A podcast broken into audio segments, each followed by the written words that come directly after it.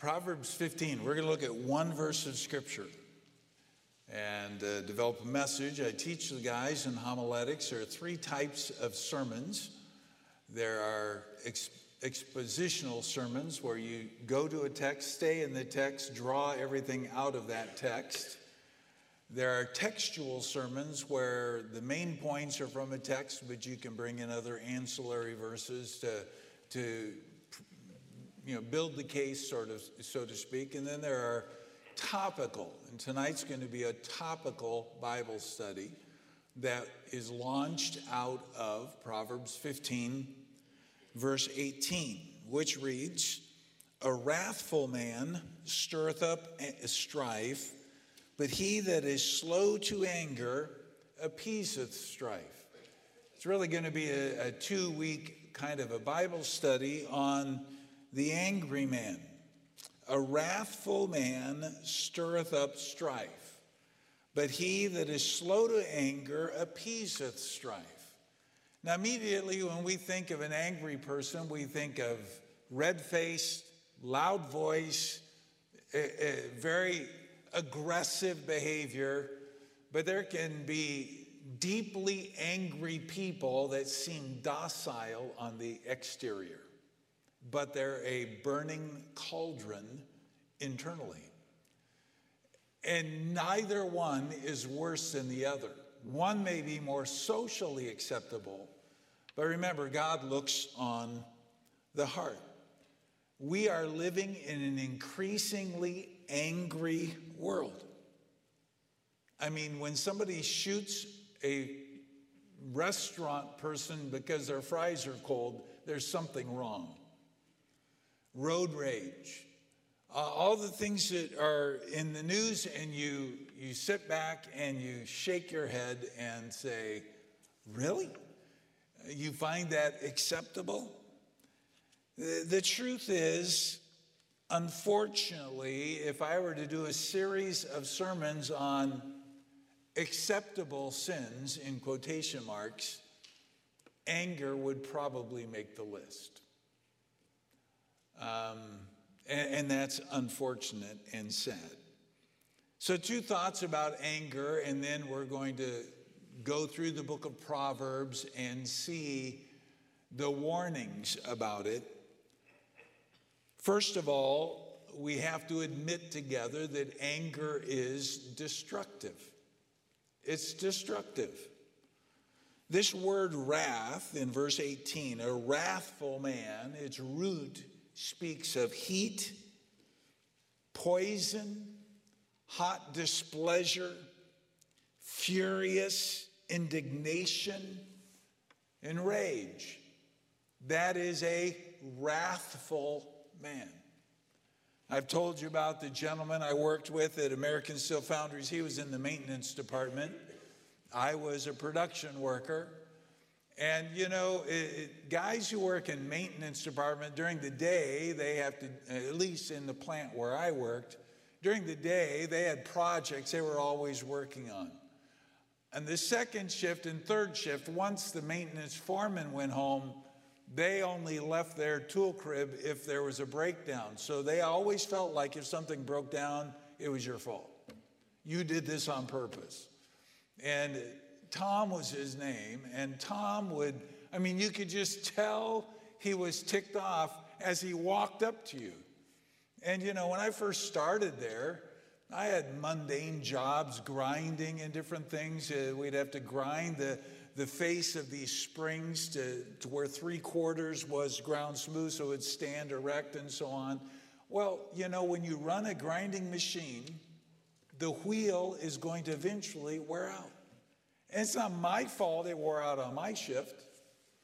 And I was allowed 49 minutes for him to come and change that on my time card, or else I was having to make up time because he took too long because I had to produce a certain number of parts an hour. So, so, you know, I first started being uneducated regarding how the unions worked. I would move things out of the way and I would take the shroud off and I'd shut off the water. Who told you to do that? I was just trying to be a nice guy.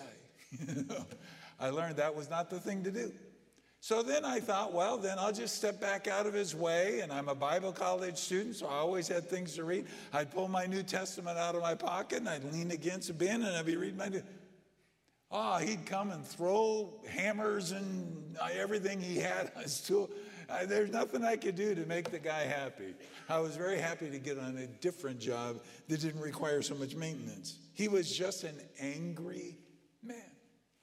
The root of the word anger here in verse 18, it's a, it's a word that reflects facial expression. It refers to the nose, it refers to the face being red. Uh, so, by extension, it's just that look, you know? That look a mom has when you did that, which you shouldn't have done, that look. That's, that's this word.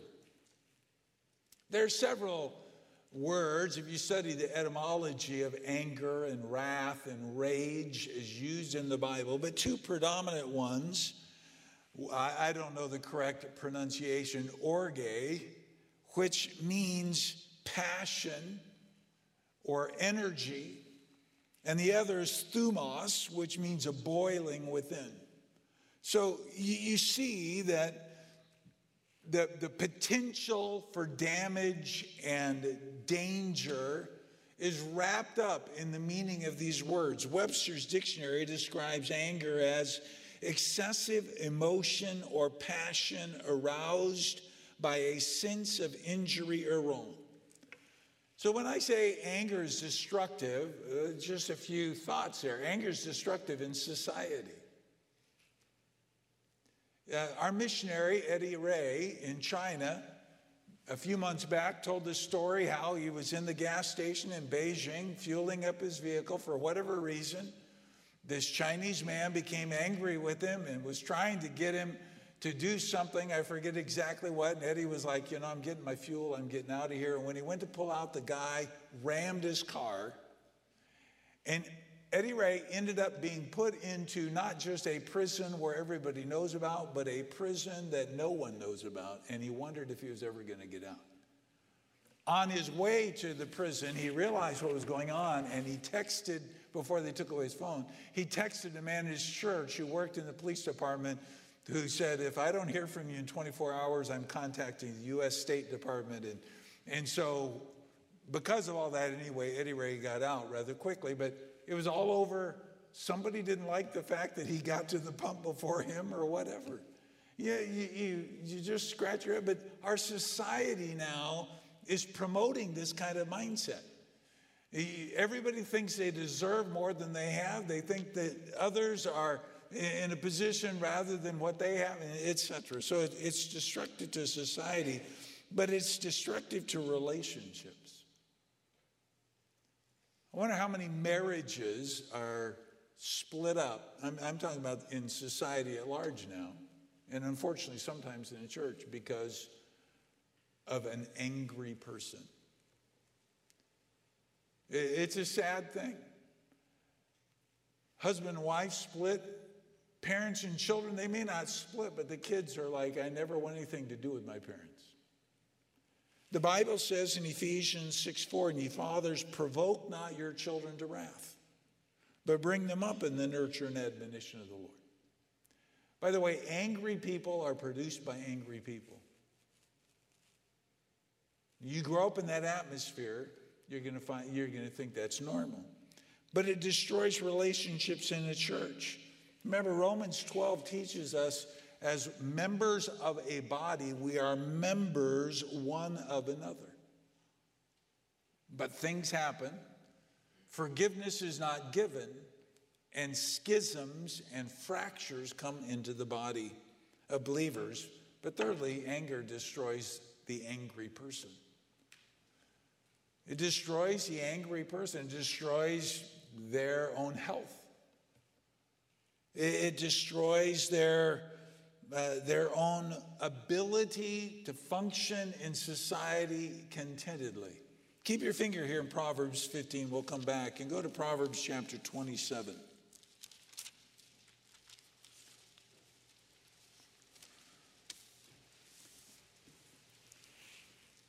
Notice verse number three, Proverbs 27, verse number three. says, A stone is heavy and the sand weighty, but a fool's wrath or anger is heavier than them both. Wrath is cruel, anger is outrageous, but who is able to stand before envy? So look at the, those two verses. A stone is heavy. Well, this isn't talking about a little pebble you can put in your pocket and walk away. This is talking about a rock that could be used in building materials. Well, you can carry them for a while, but they're rounded edges, they're hard to get a grip on, they're hard to move. There's even contests. I don't remember, it's like a Celtic contest where they have these three big, perfectly round weights that they have to put up on stands in a certain period of time. Now, imagine having to do that all day long. You would say, the stone is heavy, becoming more difficult all the time. Sand is weighty. If you've ever tried to, uh, you know, move wheelbarrows full of sand, you realize very quickly it's unwieldy, it's, it's hard to do, and it's very dangerous. Fact, we just had two men die in a, in a collapse building a site here in Ajax uh, on Rossland Road, just the other side of Harwood. They were digging uh, a pit for a storm sewer and it collapsed and they could not get all the sand off of them before two of the four died. Just happened yesterday, day before. Sand is weighty. But notice he goes on to say, a fool's wrath is heavier, or you could say more burdensome, than either the stone or the sand. Let me give you a visual picture. Say you've got a backpack and you've got to you've got to carry you know some weight so you you fill it with sand or you fill it with stone trying to get it some kind of a, a shoulder harness and he says a fool's wrath is heavier than being weighed down by sand or stones the point of the passage is teaching that when we don't deal with anger biblically we're weighing ourselves down. And we'll come back to verse number four in a moment. So, anger is destructive, number one. Number two, anger can be controlled. You want the most common excuse if somebody gets angry and they get confronted about it is, uh, you know, that's just the way I am. But I just blow up and then I'm okay. Hand grenades only go off once, too. But there's a lot of collateral damage. You want to know how I know that anger can be controlled? I know none of the husbands and wives sitting in our auditorium tonight have ever had an angry word.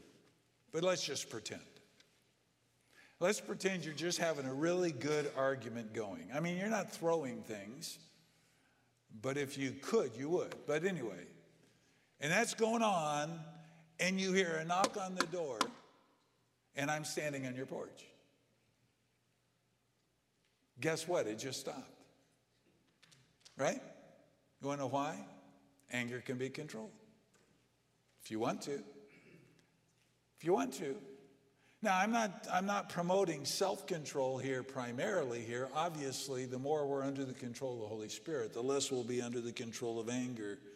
But my point is this we make excuses, but the truth is, anger is not genetic, it's a learned behavior. And if we can learn to be angry, we can learn how to not be angry or how to control it properly. I understand you don't have a choice the home you grow up in. If you grow up in an unsaved home or an angry home, you, you may have grown up in a home filled with anger. I did not. But as an adult, you have the, you have the opportunity to make the choice of who's going to influence you. Now, Proverbs is filled with instruction on anger, so that's why we're doing a topical study. Here's a verse of scripture Proverbs 22 24. Make no friendship with an angry man, And with a furious man thou shalt not go, lest thou learn his ways and get a snare to thy soul. So God says, don't spend time with somebody who's angry because it will influence you. You will learn that behavior. Ephesians 4 26 and 27, passage the Spirit of God had Paul write about the old man, the new man. The new man, he says, verse 26, Ephesians 4:26, be angry and sin not. So, in other words, there are some times to be angry, but most of the times we say that we're or we are angry are not those times. Be ye angry and sin not. Let not the sun go down upon your wrath, neither give place to the devil. And what is the Holy Spirit teaching us? When we are angry, we open ourselves up to satanic influence in our lives. There is such a thing as righteous anger. We ought to be angry about abortion. We ought to be angry about moral issues in our society that are harming our families, our children, our society, etc but very few are ever righteously angry. We are far more often fleshly in our anger. We're angry about things that happen to us, disappointments, how we're treated, etc. And we need to be warned about that. Anger is always dangerous because we are not under control and we're allowing Satan to have an influence. So, five warnings about anger from Proverbs. Okay, so we're going to be bouncing around in the book of Proverbs. Certainly, you want to write down the references if you don't turn with them. Turn to Proverbs 16.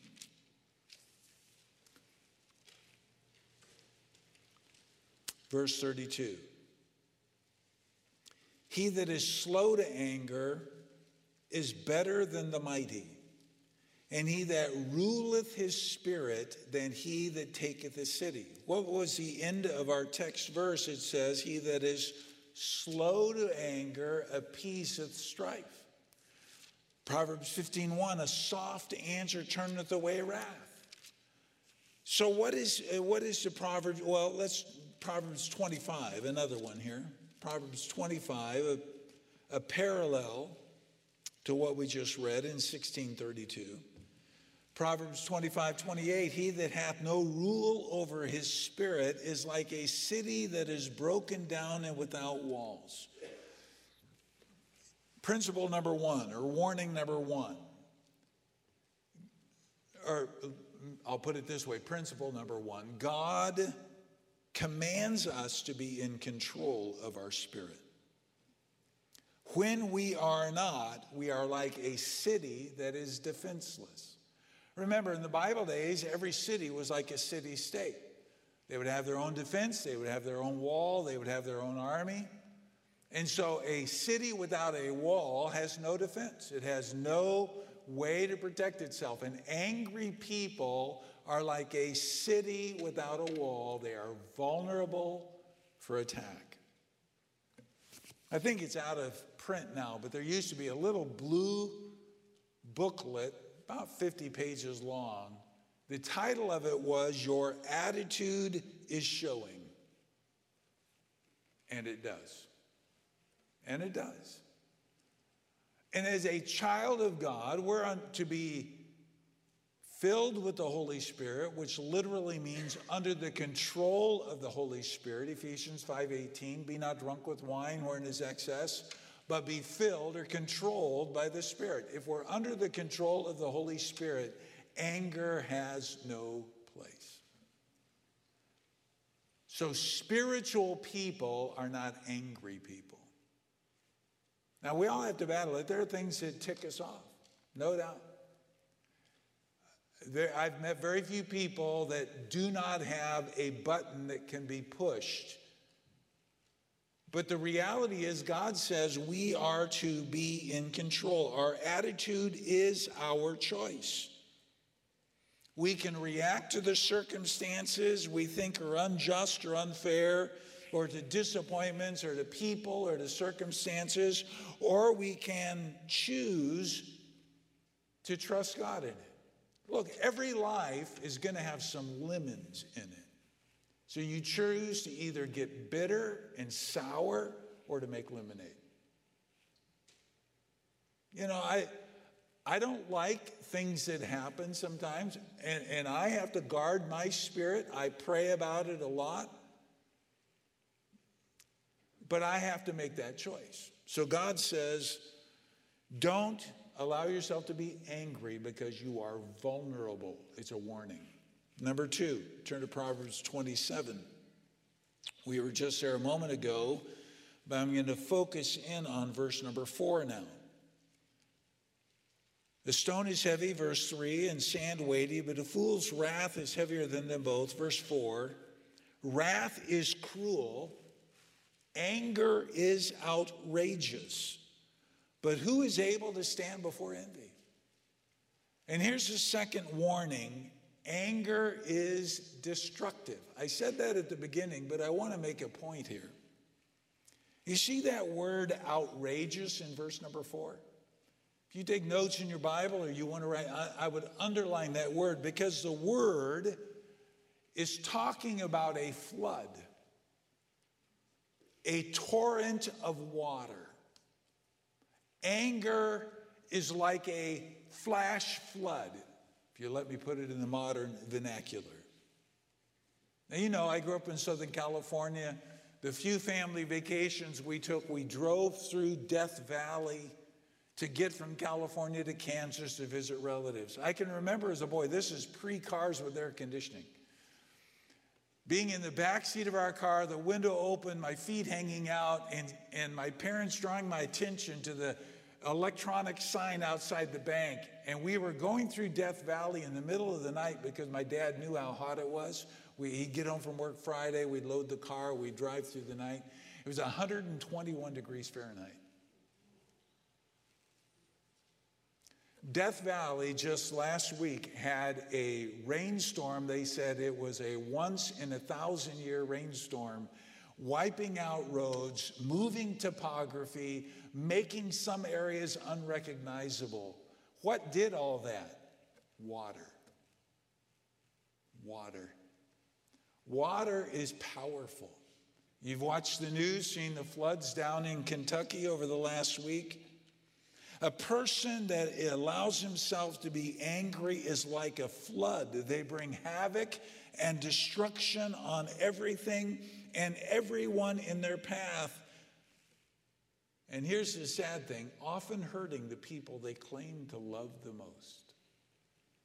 They may not hurt them physically, but wound their spirit so deeply, they struggle emotionally for life. I've seen guys so angry they kick in the door of their own car. I've seen pictures of guys who got angry and punched holes in the wall of their house. Now, let me, you know, let me just, a little logic here. Somebody's got to fix that. It costs money. And besides that, it's good to hurt your hand. You hear athletes get angry, locker room, punching a locker, breaking a bone, not able to play for a month. Now that was really brilliant. I'd like to be there, except they'd probably kill me, but I'd like to be there and say, You feel better? And the point is, yes, when we get angry, if we don't deal with it biblically, we make ourselves vulnerable. Number two, it's destructive. Number three, look at chapter 29 and verse 22. An angry man stirreth up strife, and a furious man aboundeth in transgression. Turn to chapter 30 and verse 33. Surely the churning of milk bringeth forth butter, and the wringing of the nose bringeth forth blood, so the forcing of wrath bringeth forth strife. Principle number three is anger expressed leads to more anger. This is that person who says, Oh, once I blow up, I'm okay. Generally, that's not true. And generally, when you express anger, there's going to be a retort, and then it's going to go back and forth, and it's only going to denigrate from there. Yeah, I'd never seen that as a kid growing up. When I worked in that factory, sometimes you'd see two guys go at each other and screaming at each other, and foreman would have to break it up. And I'm like, wow, people really do live like this. This isn't just cartoon. I mean, this is real life. But let me tell you something. For those who like to excuse it and say, if I blow off steam, I'm okay. Ephesians 4:29 says, "Let no corrupt communication proceed out of your mouth." Zero. Let no corrupt communication proceed out of your mouth. But that which is good to the use of edifying. So if our speech is just blowing off steam, we're not edifying anybody, we are violating Bible principle. Angry speech is never pleasing to God. Colossians 4 6, let your speech be always with grace. So here, Ephesians 4:29, no corrupt communication. Colossians 4 6, always with grace. I don't find any room in there for blowing off steam. Anger expressed leads to more anger. Turn back to Proverbs 19. Warning number four. Proverbs 19, verse 19. A man of great wrath shall suffer punishment, for if thou deliver him, yet thou must do it again. In other words, a person who is angry isn't angry one time. And they will suffer punishment. That word punishment means a fine or a penalty. It's really talking about a monetary penalty that's put on a person who violated the law. Principle number four is unless we learn to control our anger, we will always struggle. Again, you may not have had a choice, the home you grew up in, but you, you can choose to learn by the Spirit of God how to control your temper. Think of King Saul.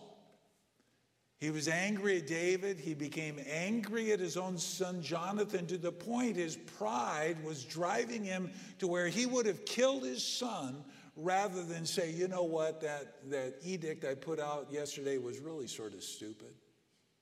He couldn't admit his bad judgment and was so prideful, he was willing to kill the heir to the throne, the human heir, even though David was to be the king.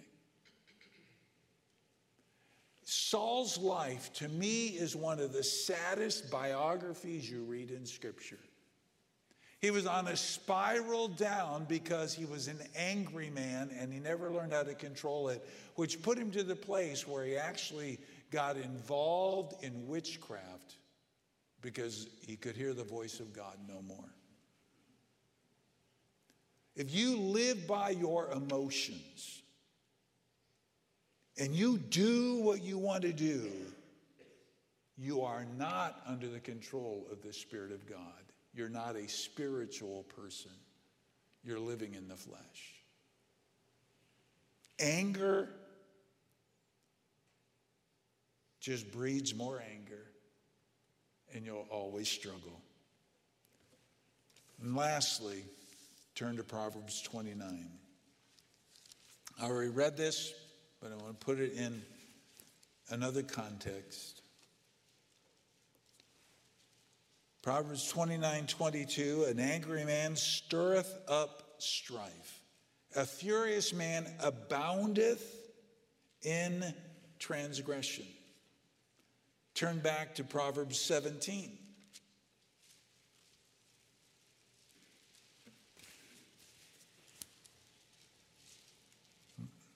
Proverbs 17, verse 19 says, He, he uh, loveth transgression that loveth strife.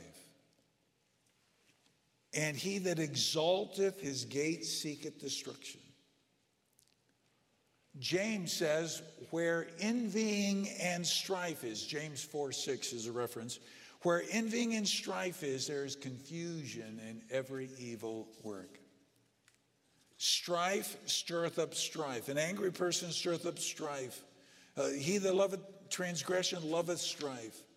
The point that I'm making, warning number five, is trouble will always be a part of an angry person's life. By the way, angry people end up being very isolated and alone. Who wants to spend time with an angry person? Not me. I have enough trouble. Folks, we need to be honest about the fact that we are sinners saved by grace. Our emotions are not sanctified yet. They need to be placed under the control of the Spirit of God. Some people are naturally more laid back.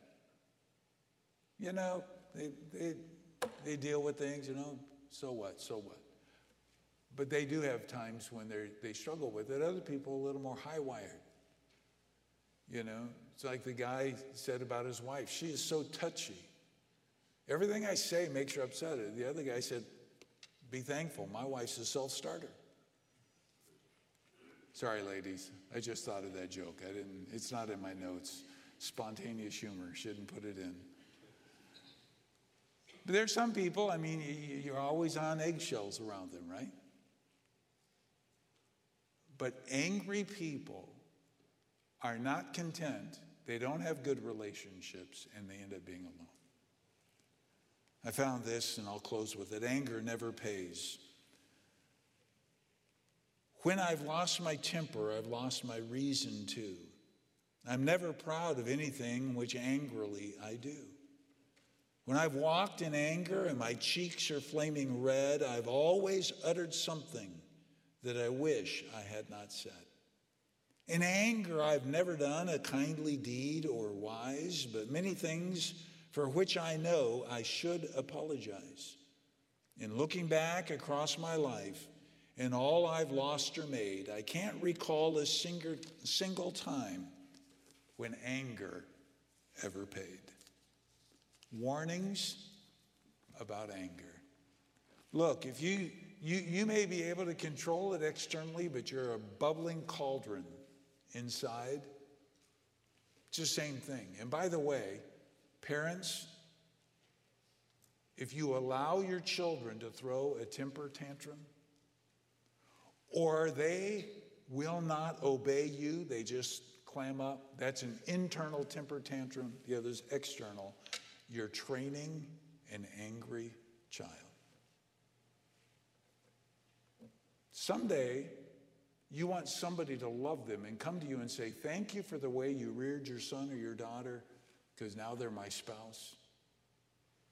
Begin when they're two and three. Don't wait till they're 13.